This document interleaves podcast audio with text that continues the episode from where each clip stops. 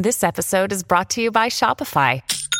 Forget the frustration of picking commerce platforms when you switch your business to Shopify, the global commerce platform that supercharges your selling wherever you sell. With Shopify, you'll harness the same intuitive features, trusted apps, and powerful analytics used by the world's leading brands. Sign up today for your $1 per month trial period at shopify.com slash tech, all lowercase. That's shopify.com slash tech. Welcome to the New Books Network. Hello, everybody, and welcome back to New Books in Science, a podcast channel on the New Books Network. I'm Galina Limorenko, doctoral candidate in neuroscience with a focus on biochemistry and molecular biology of neurodegenerative diseases at EPFL in Switzerland, the host of the channel. Today we'll be talking to Alex Pentland about his and Alexander Lipton's and Thomas Hardjono's new book, Building the New Economy Data as Capital how to empower people and communities with user centric data ownership, transparent and accountable algorithms, and secure digital transaction systems. Data is now central to the economy, government, and health systems. So, why are data and the AI systems that interpret the data in the hands of so few people? Building the new economy calls us to reinvent the ways that data and artificial intelligence are used in civic and government systems. Well, Alex, welcome to the show. Thank you. Glad to be here. It's great to have you here with us today. So, as we have gone through the un- unprecedented times of the recent global pandemic, I was wondering if you could start by reflecting on how has it affected you and your work, and maybe some main takeaways that you have gathered from the experience. Well, um, you know, being a research unit, um, it didn't actually do very much. We don't have test tubes or anything. We have data and computers, and you can access them from anywhere. So, um, in many ways, we were very productive. Um, but like any place that's suddenly distributed and you don't have that serendipitous interaction, it wasn't something where we could bring new people in and it wasn't really anything where we could invent new directions and change our thinking.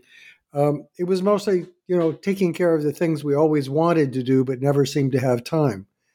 Uh, so from that point of view, it was good, um, but uh, I'm glad it ended when it did because it's not clear. Mm. we might have run out of things to really pay attention to.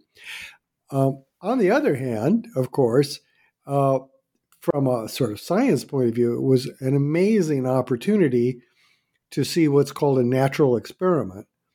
So people did all sorts of crazy things, like shut down the economy, like limit uh, motion, like you know, on and on, and um, that gives you a chance if you observe that to figure out what things are really driving behavior, what are the effects of things. I'll just give you a small example. It turns out that all this working from home stuff, the the biggest effect of that is all the people who uh, work in restaurants and delivery and uh, cleaning in white collar areas because they were suddenly all thrown out of work. Uh, mm. Uh, and so, in city after city that we looked for, the, the biggest economic effects were all the white collar people staying home and therefore throwing those blue collar people out of work. Unintended consequence. Yeah, that's really interesting. So you you, you wouldn't, haven't really predicted that, uh, not you, but uh, in general, uh, scientists. No, well, people didn't expect that because uh, mm-hmm. it's a second order effect, and they were looking at that. And of course, now we're living through a number of the things that are uh, second order effects. Like it's it's very predictable that if you separate people and limit social interaction, you're going to get a lot more mental health problems. And there we are, right on schedule. We have a lot more mental health problems. And similarly, if you convince people that it's dangerous to be out, they're not going to go in for medical exams. And guess what? They didn't. And so when now people are being diagnosed with cancer and so forth, that's much more advanced than they would have otherwise. And you yourself, did you adjust some of your habits perhaps traveling? Oh. And would you would you keep uh, your habits uh, further? Well, of course, right? I used to travel a great deal, and I hardly travel at all now. And um, and some of that's good. We're back and and and open, so all the undergraduates are at the university, um, and the graduate students are in town. But we don't get together the way we used to.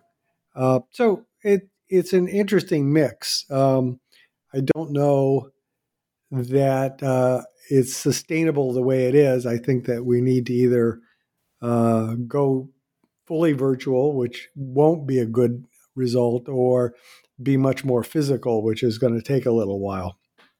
So, can you tell us a bit more about yourself? Hmm. So, I'm a professor at MIT.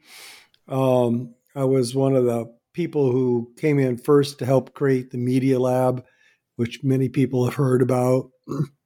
I was a, a, a sort of a key person in helping set up uh, research programs within the new MIT's new College of Computing. Um, you know, I ran discussions about privacy at Davos uh, 14 years ago, and that actually kicked off GDPR because uh, my discussion group included Justice Minister of the EU and people like that. Uh, I helped uh, set up the UN Sustainable Development Goals, as part of what the UN Secretary General called the data revolutionaries, mm. which is thinking about how data can inform and measure progress on the Sustainable Development Goals. And we've had a, a real emphasis on starting uh, essentially social companies in various ways uh, out of my group. And those social companies now handle things like one tenth of all the births in the world and touch literally billions of people every day. So we've had some some effects in the in the real world too. And were you always fascinated with big data, or how did you come about to really liking this? Well, I've always been fascinated with human society and understanding that. It was really what I wanted to do when I first went to college, but discovered that the only sort of evidence that was available was little laboratory experiments, and it wasn't very predictive. Um, and so that was a little disappointing. But then my first job was counting beavers from outer space. Uh, wow. So, very, so how do you do that? Well, it turns out beavers make ponds, and you can see ponds from outer space. So if you count the number of ponds, you get an idea of the number of beavers and and that was big data, right? Like how many beavers are there in the country of Canada uh, is a big data question, and so that sort of started me on the uh, uh, the path. So it was things like how many beavers, how is the wheat growing in Russia, uh, so on and so forth, and we've really just sort of carried that on in in various other ways. And what roles did um, your mentors and uh, colleagues as well play along your career journey? And maybe you have uh, some advice to our younger listeners and early career researchers. Well, the real reason to be in research is to have impact, and impact can come not just through papers and, and citations, but also through things that happen in the real world. That's what you really care about. Um, and to have that sort of impact, you can't do what everybody else does. You have to sort of put your thumb up in the air and say, which way is the wind blowing? And then try to get ahead of other people, which means that um, what you're doing is not going to be very popular at the beginning people are going to say, why are you doing that? Can that really work? But uh, if it turns out that you're right, you will have helped define an entire area of science and uh, application. So, your latest book is Building the New Economy. And can you give mm-hmm. us a glimpse into what it's about and how did you come to writing it? Well, I'll handle the writing first. This is that there was this thing called a pandemic, and we were all at mm. home. we had to do something, so I wrote a book. um, the here's the thing that motivated though. Um, for years, we've been thinking about privacy and and the way the internet is uh, set up and and all the sort of unhealthy things about that. And um, things like GDPR, the original discussions I had, envisioned rights for people. Um, but it's very difficult for individuals to handle the complexity of data and data rights and follow up. And individuals don't have a lot of power. And then people have tried to make general rules about data and AI, but those are very hard to do precisely and correctly and not throw out, for instance, things that will help uh, medicine with things that help only advertising. So um, it's a conundrum. And I think that the realization came to me that um, what's happened is something a little more profound than what most people think. It's not just that there's data now. Data is really a primary means of production, like money or like labor or like land. And uh, it is going to occupy a serious position in our societies, in our cultures, to help us govern better, to help us be productive, to help us be safe. And as a serious means of production, of course, it needs the institutions that are typical of that. So, for instance, for money, we have all sorts of regulations about how uh, money has to be audited and you know what's fair and what's not fair and the same is true of labor. But those institutions didn't happen just out of some uh, regulator's mind. They happened because groups of people banded together and pushed for change. So in the case of labor uh, this was the birth of labor unions. And labor unions came about when uh, workers are being unfairly treated by a few big companies, which sounds sort of familiar today. A few big companies, unfair. Uh, and they bound together and uh, collectively pushed for change. And what they did is in individual places, they pushed individual companies to change. And, and that happened again and again. And eventually the regulators caught on that this was something that they ought to do. Uh, but those early experiences uh, highlighted what was important to do and what wasn't. So, what was important in labor was safety, limited hours, reasonable pay, uh, some security, things like that. And those are the laws that were put in place. Most people don't remember that the same thing happened in banking.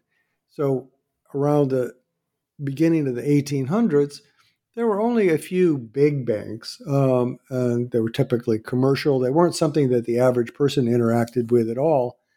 Uh, and then, at least in the United States, in the sort of late 1800s, 1870s, um, farmer groups, agricultural groups, uh, realized that they were being exploited by the big banks, and it was unfair. So they uh, came together and formed their own banks, agricultural banks cooperative banks, credit unions.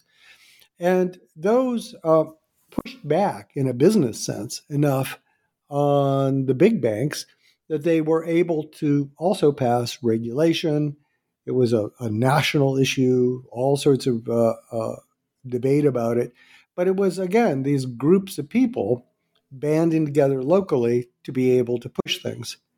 And so it became fairly clear to me that the same sort of thing happened to happen had to happen with data and AI. So an individual can do very little. Uniform regulations inevitably leave marginalized communities out of the equation because they're, you know, if you have one rule for everybody, then it's one size fits none. Uh, so what will happen? Well, like you have credit unions, you'll probably have data unions, and that's what we're working on how do communities take control of their data to be able to establish uh, the rules that they want to protect their rights and to take advantage of data. And you may say, well, that sounds very quixotic, but actually, both GDPR and the American law has within it the ability to do this already. We don't need new laws. What we need to do is establish practice, uh, uh, case law in some cases, clue in the regulators. But uh, it's actually fairly easily, both from a legal point of view and from a technical computer sciencey point of view, to create data cooperatives that represent a group of people and ideally are owned by those people. It's just like with a credit union. The credit union doesn't own your money. Um, a, a, data union wouldn't own your data. It just helps you apply your data. And in that way, you can maintain your anonymity and still deal with Facebook. Facebook basically just doesn't know that it's dealing with your representative and not with you. And uh, you can, uh, you know, obscure your data in various ways. You can use it only in certain places. Um, and so you can push back, just like uh, labor unions did, just like credit unions did. But the most important thing uh, is not the money. So everybody talks oh, they make money off my data. Well, sure, but it's not that much money. It's really just a couple hundred dollars a person, same that we used to spend on uh, print advertising in newspapers.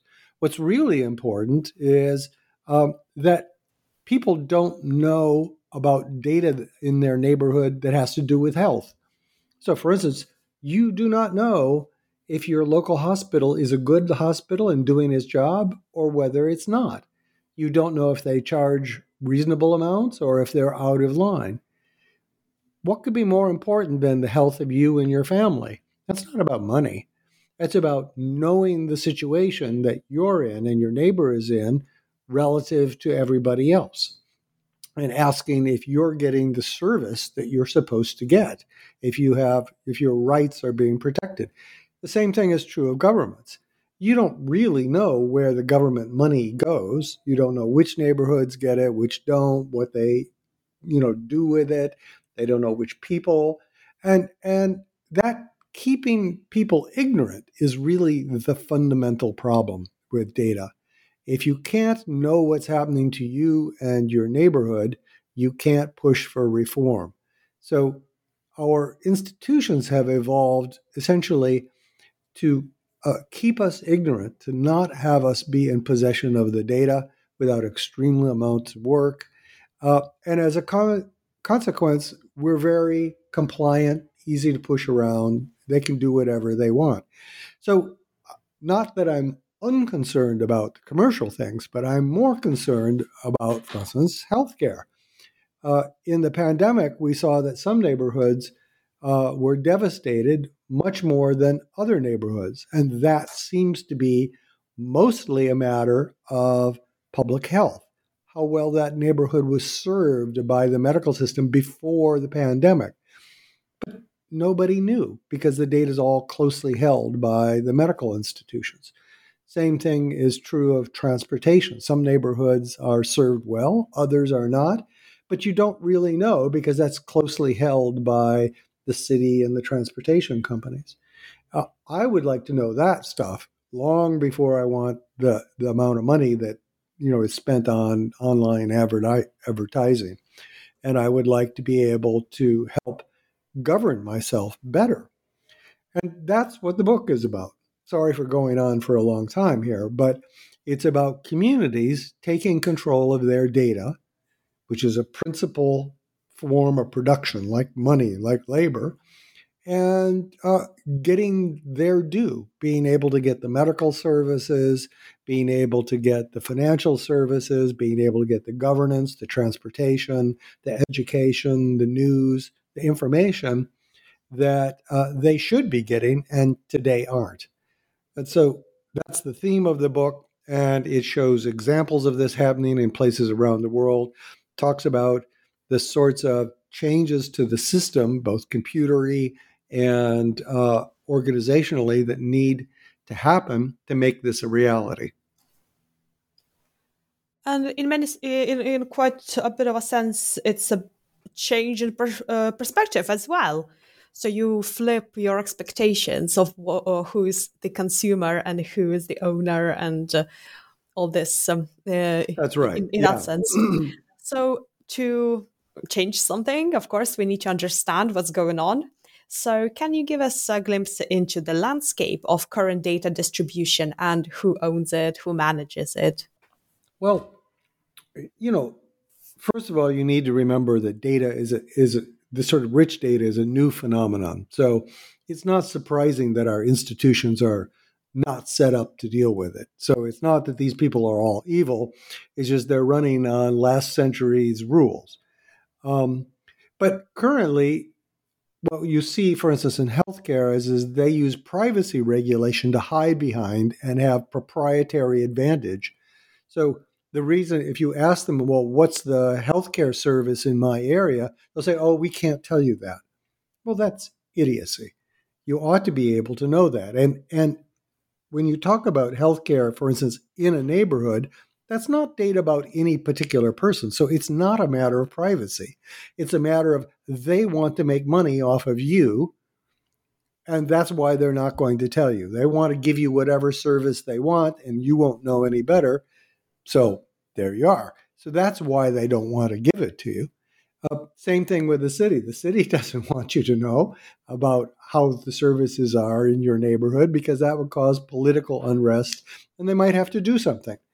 Uh, uh, so we are kept uh, very, very uh, ignorant of this. Now, the, the reason this has come about this way is sort of interesting. Uh, in the 1980s, because a lot of this dates to the 1980s, so the lack of trust that happened in neighborhoods, the disempowerment neighborhoods, the neighborhood banks disappeared, neighborhood newspapers disappeared, uh, neighborhood hospitals disappeared. So, about that time, people began putting in computer systems for centralized management. So, these were really the first generation of AI and data. And they made it cheaper to manage things from the center than have local institutions. So, as a consequence, all the big central institutions got much more powerful, and the neighborhood institutions began to disappear. And you know, the stock market valuations all reinforced that. The big ones got bigger, they became more price effective, so they took over even more. And so, for instance, in the United States, you only have, you know, a few big banks that handle almost all of the banking, whereas you used to have lots of local institutions that could customize their service to the neighborhood who knew you personally, where you had trust, you could talk to people. You no longer have that. Same thing with hospitals. Now, the hospitals are all these big centralized things that view you and me as just being numbers, uh, whereas it used to be that you would have local institutions that actually knew you and a general practitioner that knew who you were, maybe knew your family. Uh, and all that personalized interaction, all that local knowledge has disappeared because of this centralization.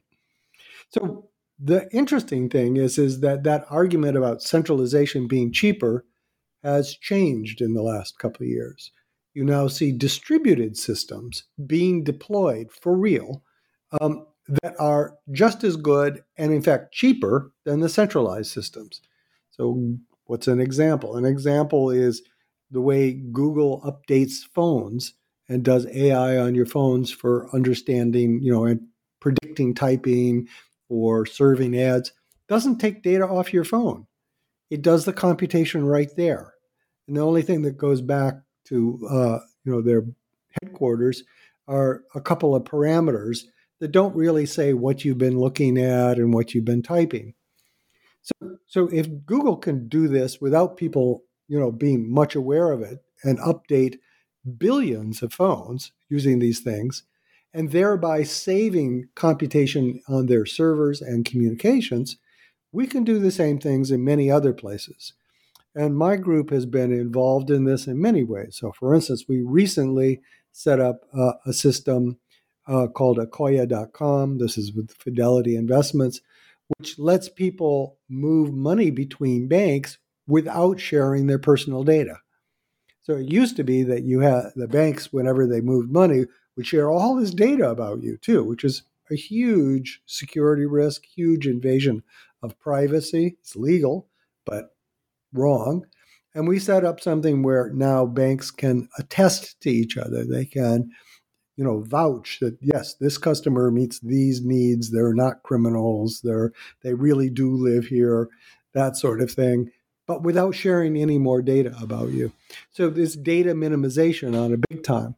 That's called distributed computing, distributed uh, uh, machine learning, distributed AI, where it happens on the edges, not in the center.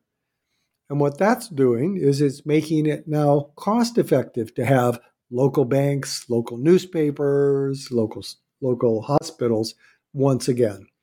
And uh, so we work with a whole variety of entities, uh, networks, and associations of these to be able to use this new capability to do distributed things cheaply, uh, to be able to revitalize community institutions. So, what other technologies could enable uh, data being viewed as a capital? Well, the core things are are already there, right? So we have fiber in in places like the EU and, and the US. Most places have good communications. The pandemic showed that you could do Zoom, you could do things like this recording with uh, regard to distance um, for most people, not for everybody, but for most people. It's it's it's an amazing achievement which needs to be extended further. So that's one thing. We now have supercomputers in our pockets, so we have computation everywhere. Um, so those are two of the things. The advent of uh, distributed AI, distributed machine learning, distributed systems uh, was originally for uh, cost savings, but also for privacy protection, because you don't want to be passing data around and sharing data. If you minimize that, then you're in a better, safer situation. So these things have been developed, they're being deployed, um, and we're sort of in a phase now of realizing that the the the tide is turned, and we can take advantage of these to to revitalize uh, communities. But to do that also requires that the people in the communities be literate about data, that they understand the potential that they have, the opportunity that they have. So they have to know a little bit about how to handle data. They have to know how to uh, assess trends. They have to know how to use these new tools. And unfortunately, most of the schools don't teach any of that. Um, and so data literacy uh, sort of computer savvy becomes increasingly important there. Now, it's not that everybody needs to know this, but every community needs to have a, a good couple of handfuls of people that do know it and are able to pitch in and help out to set up the new newspaper, to set up the new uh, financial institution or cooperative, uh, and so forth. Oh, this is such a crucial point. Uh, the uh, because economy itself it would require uh, quite a bit of a social engineering, perhaps, perhaps even, and that's the main thing that people are interested in it. Yeah, yeah. I mean, and the thing that is um, sort of funny, like I just got done teaching a course, is that there's so much hype around AI and how complicated it is and all that but actually it's quite simple. it's hmm. just not that complicated. For instance, we ran a course in Canada for the government of Canada where we taught plumbers and construction workers and folks like that, dentists, how to use data and AI. And these are not people with college degrees by and large. They're not people that you would think of as being AI uh, users. But some 15% of them ended up starting new lines of business in their plumbing business or their construction business using the sort of data that they already had and their understanding of some of these tools. It's not that complicated. It's just, you know, needs to be dismiss- demystified and people need to know that they too have the mental capacity to understand and use this stuff. What you mentioned earlier about data cooperatives, like the whole concept is just so fascinating. But I was wondering, does it apply to all sectors? So you gave examples of healthcare. For example, can we think about data cooperatives uh, for environmental um, disasters or uh, something like this? Well, you know the the model or the analogy might be um, uh, credit unions. Okay, so these are financial cooperatives, and uh, they handle money for all the different things you do for paying medical bills, for investing in your house, for everything, right?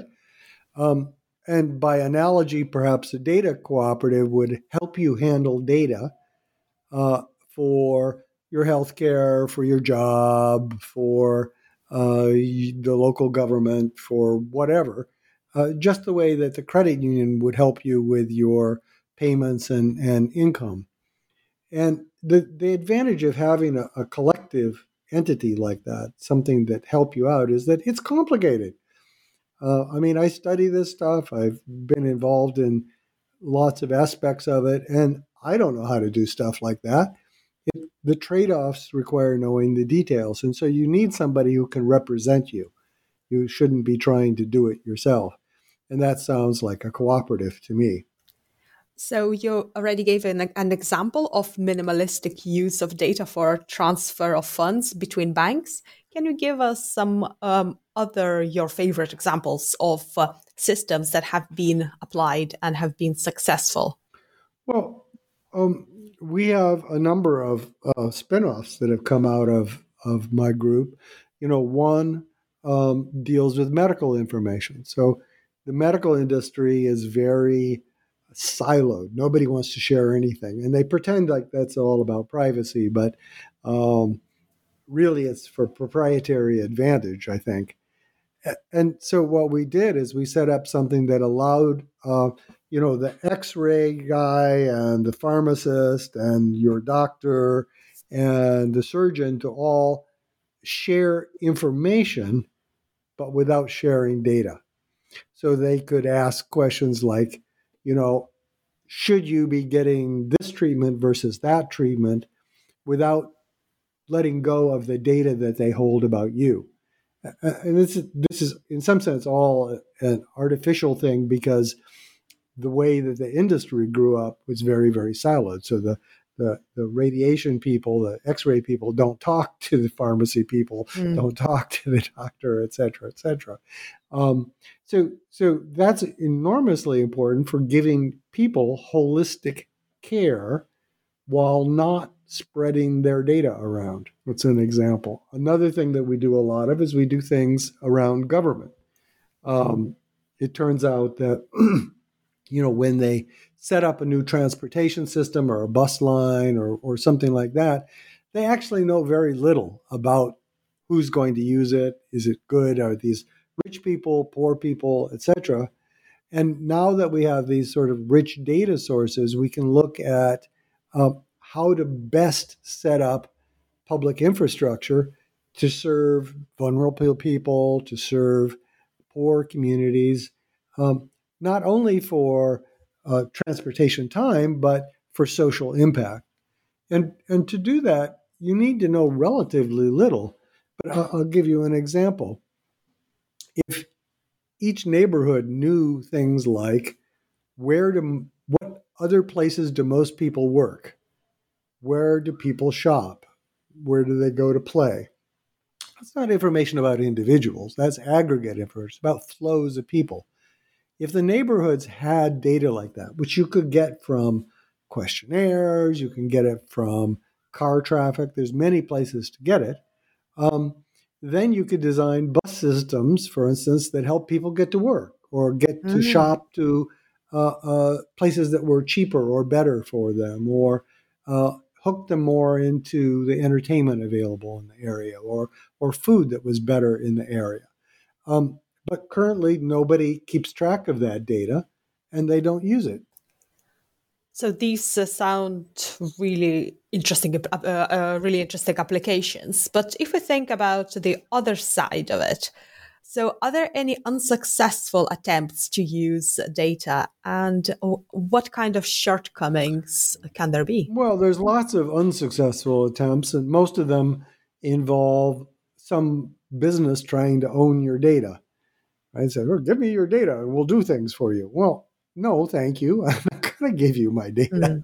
Mm-hmm. and so they try that proposition and it doesn't work, right?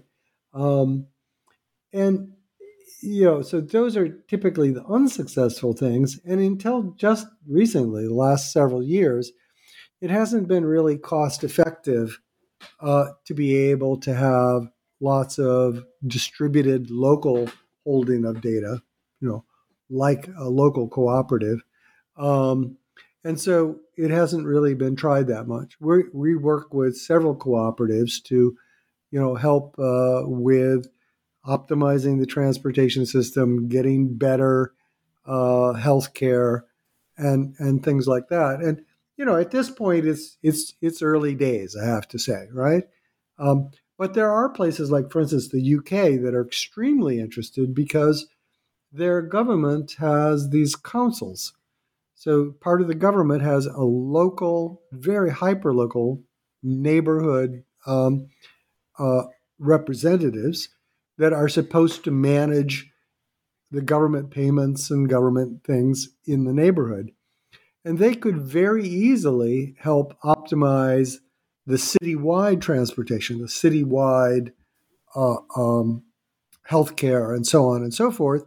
But they never have really done that because they weren't data literate and they didn't know that the sort of data that is easy to have, things like you know, where do most people work? Where do most people shop?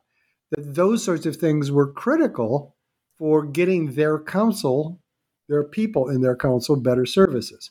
But the fact that they already have these these institutions that are supposed to be helping the citizens, and the fact that this data is not very sensitive at all, um, means that it would be relatively easy for them to to make government and and services work lots better uh, without endangering the privacy of the citizens. So they're fighting through that and thinking through it, but it's an example of a place where they could do that pretty easily. So, what are some of the key considerations uh, that you have when you design such systems? Well, I think that you know you need to use, in some sense, the analogy with money is is like uh, these institutions should not own your data; they should uh, represent you the way a, a, lawyer or solicitor would, or your doctor is supposed to act in your best interest.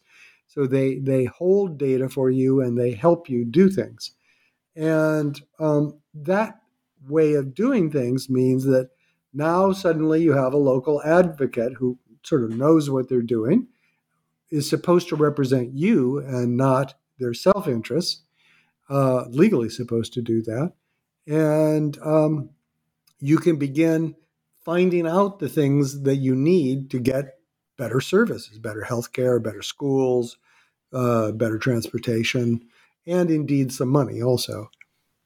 And and you know people are just beginning to understand that, and uh, we see that beginning to happen. We work with people in Australia, we work with people in uh, places like uh, some places in Africa and South Asia.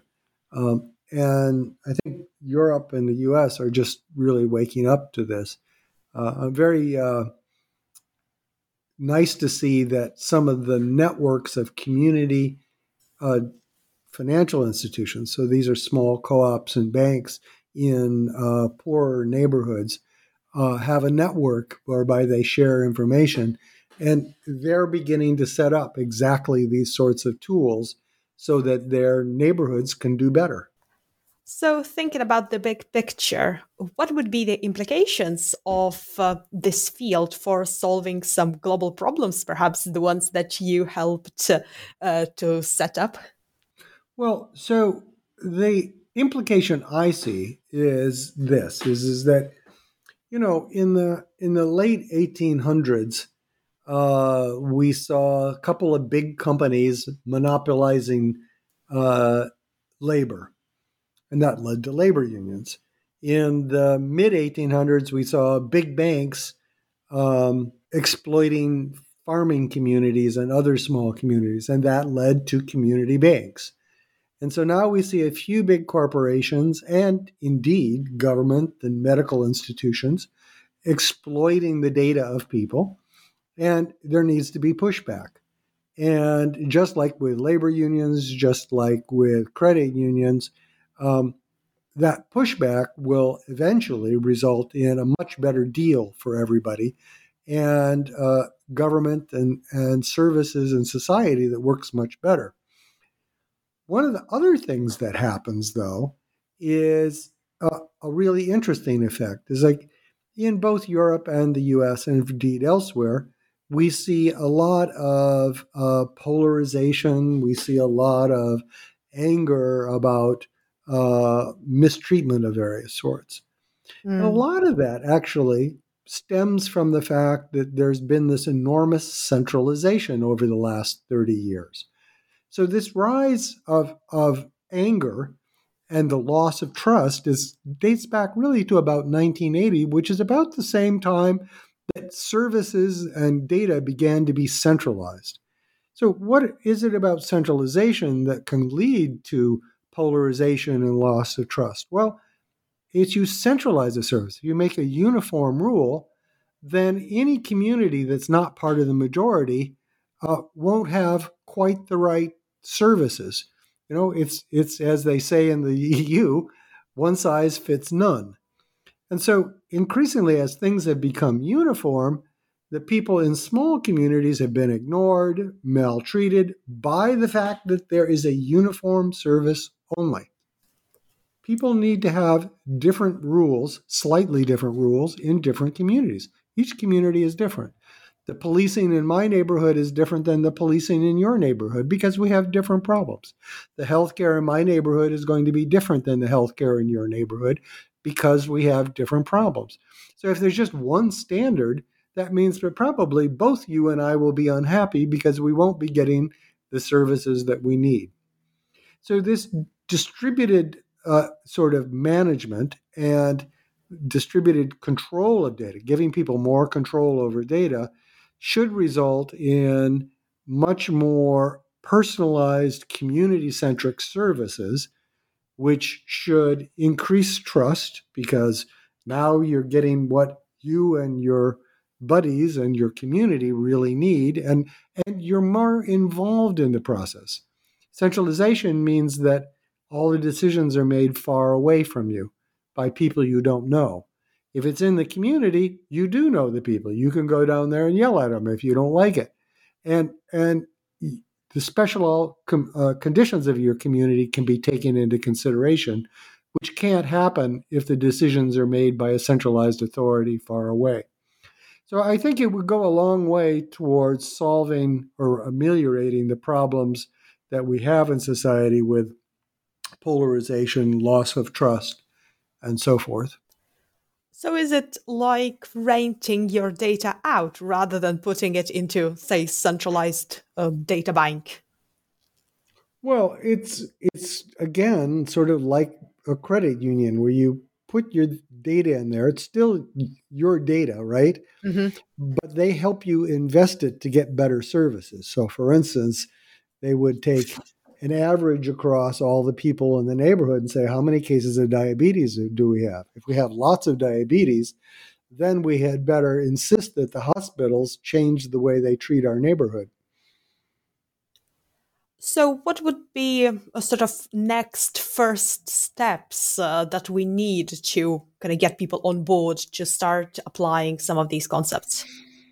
Well, history gives us some examples. So, one of the things that we're doing is we're working with uh, teams of lawyers, teams of uh, credit unions, teams of consumer unions to be able to really uh, is clarify the law so that people have not only says in in the law that you have control over it, but did you actually have control over it operationally? Uh, so that's a first step, and that's that's moving ahead. And then um, the second thing is you need to find some use cases that are simple, non threatening, everybody can understand them, but very valuable. So um, I think, you know, given the pandemic, a, a really interesting case would be well, what happened during the pandemic in our neighborhood? And how much is this seeming to be due to poor uh, uh, public health, to diabetes, to to uh, high blood pressure, and what can we do about that so that this doesn't happen again? It's a sort of obvious thing. It's not about uh, individuals. It's about the statistics in your neighborhood and whether you have clinics in your neighborhood that are focusing on that problem or whether they're focusing on the average problem in, in your country. So that would be an example. Another example would be um, to be able to ask where do people work in my neighborhood? Where do they play? Where do they go to school? And then be able to compare those answers to what the, the transportation system offers. I mean, is the transportation system set up to help you shop where you want, to get to your work, for your kids to get to school in a safe way? Odds are it's not because the transportation systems in general are not set up taking into account the um, needs of the community, they're set up to make the existing transportation patterns a little more efficient. So they're taking the people that already have an advantage, can already use the system, and trying to make it a little better for them. But they're not trying to help the people who don't feel that they can use the system. Uh, and what we've been able to show is that that sort of uh, just optimizing the current system rather than designing for the social need results in higher unemployment. It results in uh, food deserts of various ways. It results in uh, increased poverty. And so it's it's a very bad thing that we're not using the needs of the community to design services like transportation. So, what discoveries along your journey to writing your book, Building the New Economy, surprised you the most? Well, um, let me think about that. That's a good one. Oh, well, the one that was most interesting um, was this whole emerging area of um, there's a lot of different ways to describe it, but people talk about non fungible tokens. Is that too technical for this? No, no, it's good. NFTs, always NFTs, good. yeah. So um, there's been a lot of hype about this, selling art using these digital tokens, uh, Bitcoin, things like that are digital tokens. Um, and what I've seen is I've seen several countries, nations, set up systems to do this sort of thing. So China famously has one. So does Singapore. We helped Switzerland set up one. It's called the Swiss Trust Chain. Look it up. And uh, it handles things like NFTs and allows movement of data in a much safer way than uh, is currently has previously been possible. And it's the realization that what's happening with these systems is that we're seeing the next generation of the internet. So the internet started off as a way of moving, you know, messages around in a very robust way. And then they added the web interface to it, so the World Wide Web, which was a protocol for doing this, which made it uniform everywhere and really made it take off. Uh, but it's actually a terrible interface for business, for lots of other sort of government services, for healthcare, because it, it the identities are not secure, the transmission is not secure, there's no necessary acknowledgement of things. So you can offer something, but you don't know if the person uh, accepted it, and it wouldn't be legally enforceable anyhow. But now you're seeing these new systems as a layer, a transaction layer on top of the World Wide Web. What that means is you can now buy, sell things, move data in a legally traceable and enforceable fashion. And that makes all sorts of things possible that today are a little dicey at best. And so in the book, I give an example one of my friends did of raising roughly a billion dollars to build a hydroelectric plant. And what they did is they sold NFTs to people in a, a mountainous valley, and the NFTs can be changed in for electricity. So it's a, a NFT for 16 years of electricity, say. And you buy it now at a discount, and then you get your electricity for the next 16 years for free as you turn in hmm. your NFTs.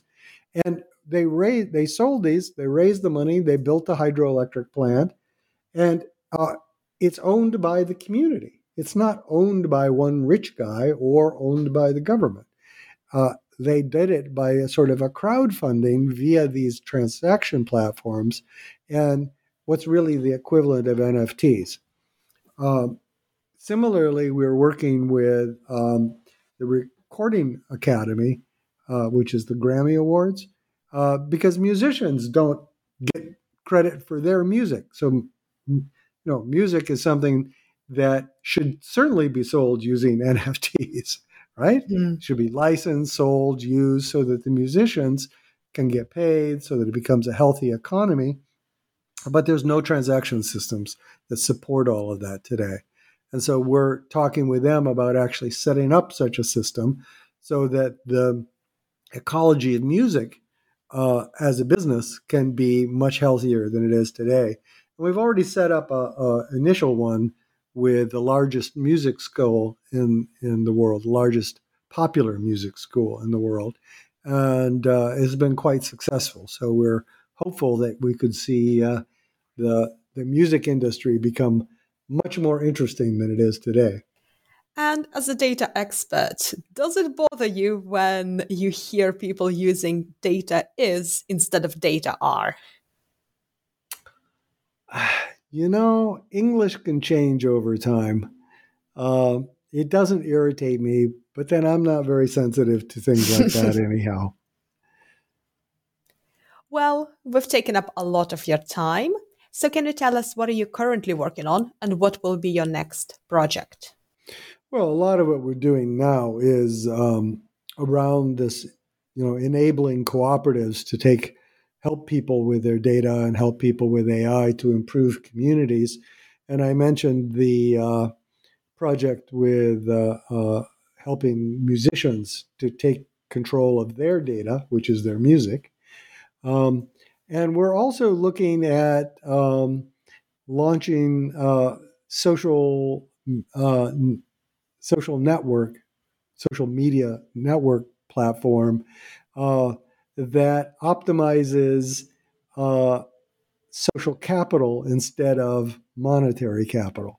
So the core problem with Facebook and TikTok and all these is that they're set up to make money, and that's the only thing they really optimize. Uh, and of course, it has all these bad social effects as a consequence. But what would happen if you could have something that was similar but was set up to optimize social consequences rather than just money.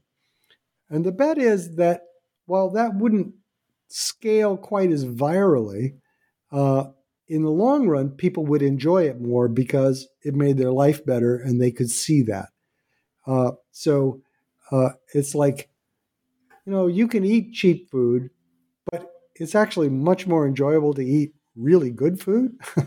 And uh, that's the bet is is that if we can make social media that is feels good in your life that people will become addicted to that and it will help their communities.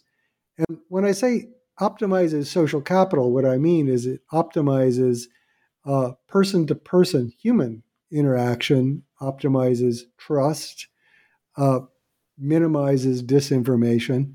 And we think we know we can how to do that because we've done enough experiments in this space that it seems that it's it's pretty plausible. Uh, and so we're thinking about launching something like that. Oh, these sound really exciting projects. So, where can our listeners find more information about your work and also your book? Well, the book is at um, MIT Press, but it's also on Amazon and places like that. It's called Building the New Economy. Uh, colon Data as Capital, and Pentland is the.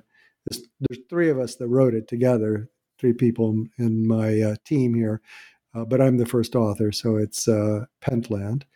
Um, and then uh, our web pages are at uh, connection.mit.edu. And that's maybe sort of a general pointer. I don't know that everybody will want to see that, but you can certainly see a lot of what's happening there. And uh, there's a lot of other little websites off of that. And I think that may be um, the main sort of resources to point to. Excellent. Well, thank you so much for joining me today and for this illuminating discussion. Oh, my pleasure. My pleasure. Look forward to uh, meeting people because of this. Take care. Thank you.